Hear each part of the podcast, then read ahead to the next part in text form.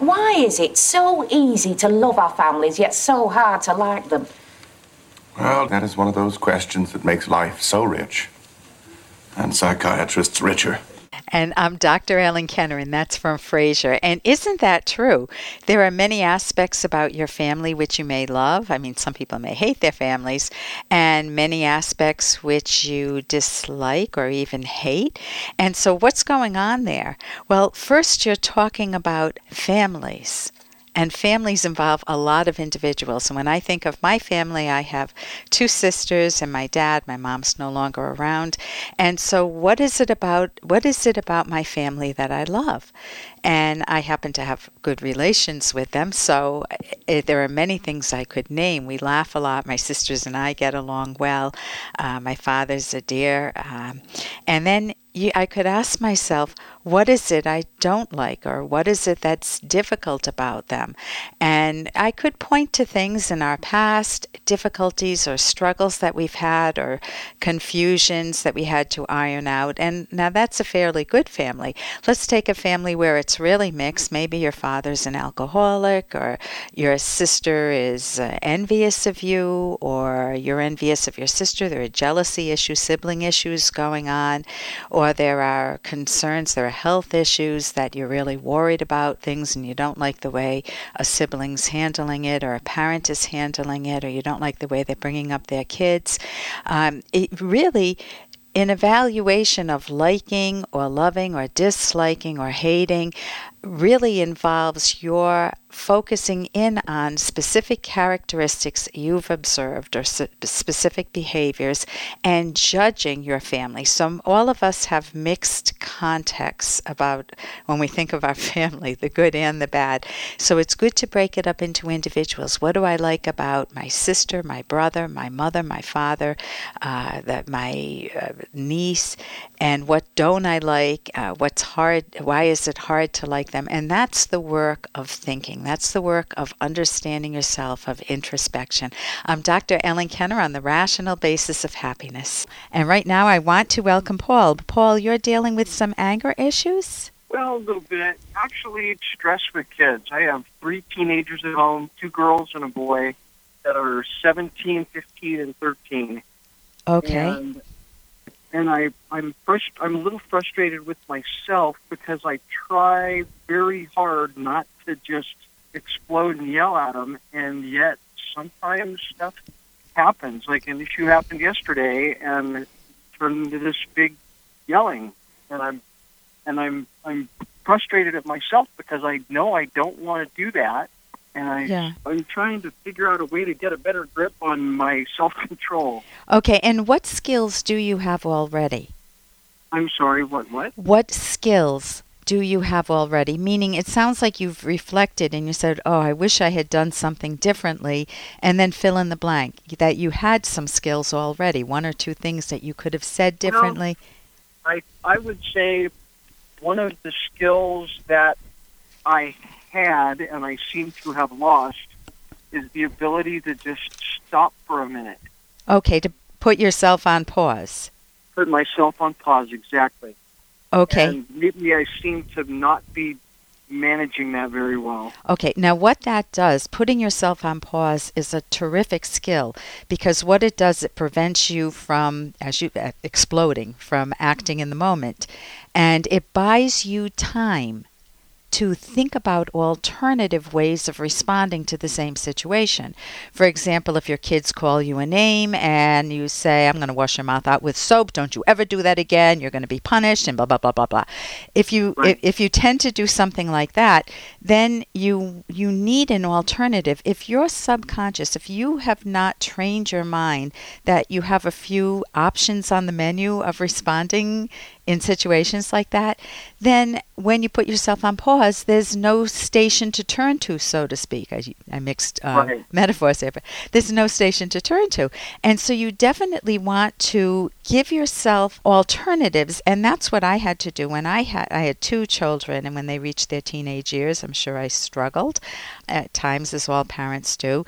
So you've got the fundamental skill. Another skill would be, in the example I said, if a kid calls you a name, you know, you're a jerk dad, or worse than that, obviously, you say, you know, that's a funny thing to say. sounds like something's bothering you. Tell me what's, uh, you know, what's up, hon? Right. And it totally diffuses the situation. So there are skills that will help you diffuse the situation. And hmm. it's an amazing opportunity to learn those skills. That's when I learned a lot of my communication skills when I had kids.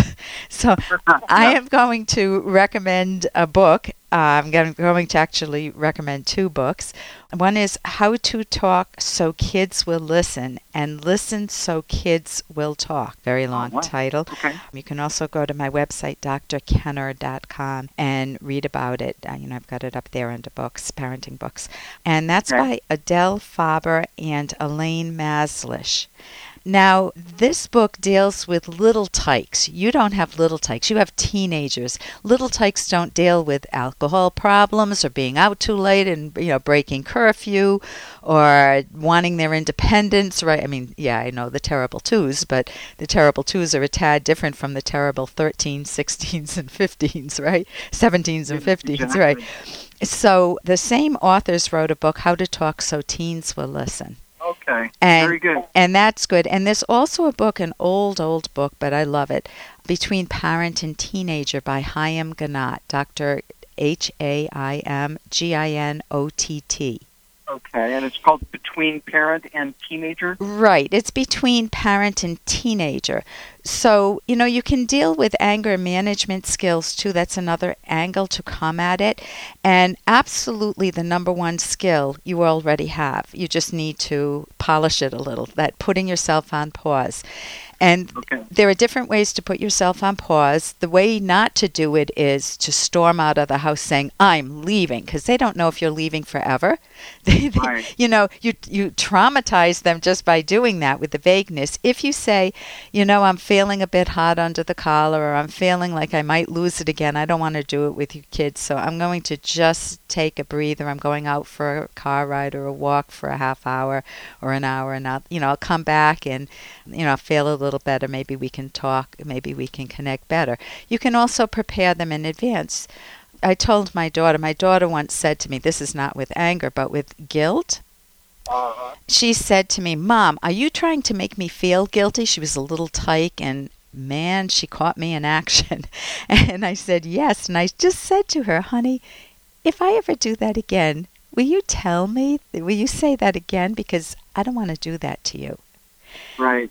So there is a way, and I mean, we could go into the specifics of your case, but we can't on the short amount of time we have here. So there are ways to manage anger, and one is to look at what you say to yourself and see if it's completely accurate.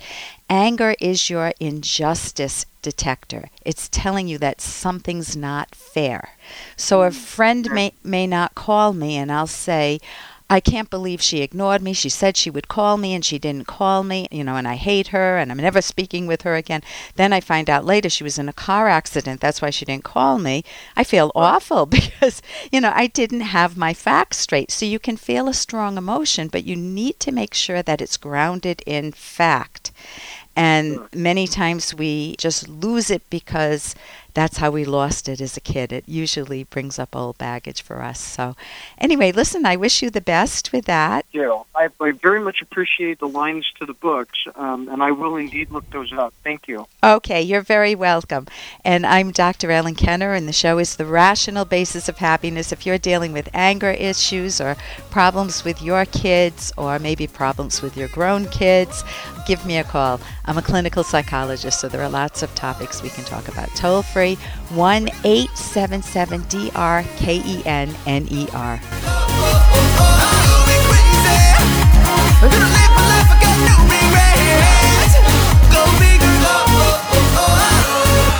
When I entered my marriage, I left my true self at the door. Now I don't even know who I am anymore. My girlfriend doesn't want to make anyone mad. I never know how she truly feels, and I'm clueless when it comes to pleasing her sexually.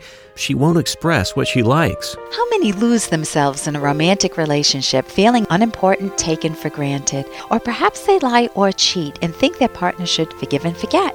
I am Dr. Ellen Kenner, clinical psychologist and co author with Dr. Edwin Locke of the Romance Guidebook, The Selfish Path to Romance. Provocative title? I know. By selfish, we mean the self valuing, self nurturing way to romance. You never want to lose yourself in a relationship. You want to create a win win partnership to value your own and each other's goals and dreams. Discovering how to be true to yourself in romantic partnership is learnable and key to romantic happiness. Check out our book with its daring title, The Selfish Path to Romance, at Amazon or selfishromance.com.